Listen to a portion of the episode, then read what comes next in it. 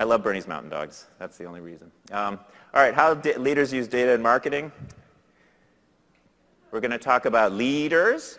So we did some, we did, you know, Gartner does first-party research. We do surveys, and we did a survey of data-driven marketers, and we tried to isolate. We segmented it. So we have a group of people who are, you know, um, doing it better, and then kind of people who are in the middle of the road, and then people who are not doing it so well. And we try to isolate what are the characteristics of those who are doing it well. And by well, I mean what companies are the most successful at data-driven marketing. This guy is um, just a random guy. we had an actual CMO up there, but we have a we have a legal department, so they remove everything.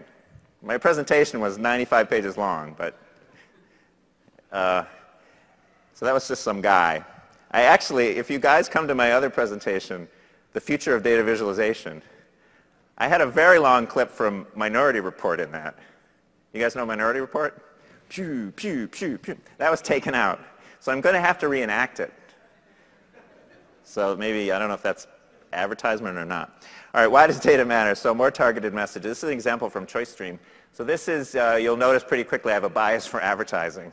That's where I come from, the kind of digital marketing world. And um, the, the uses of, so this is one ex example. I think there's been a lot done in, in the world of display advertising, banners. I think data has rescued display advertising.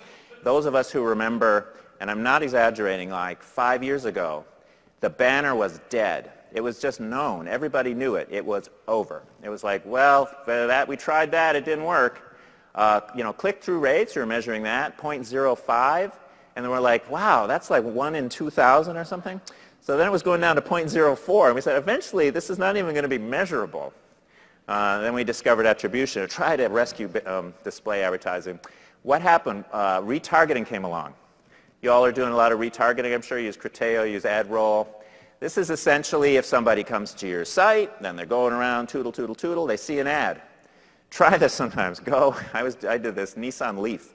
So I'm like, I like the Leaf, so I go to the Leaf website. I've seen probably a thousand Leaf advertisements since I went to that site.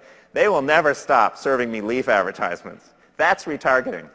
And you know what? When you see the results, and I used to measure the results of these ads, they do between three and five times better than regular ads. So retargeting. First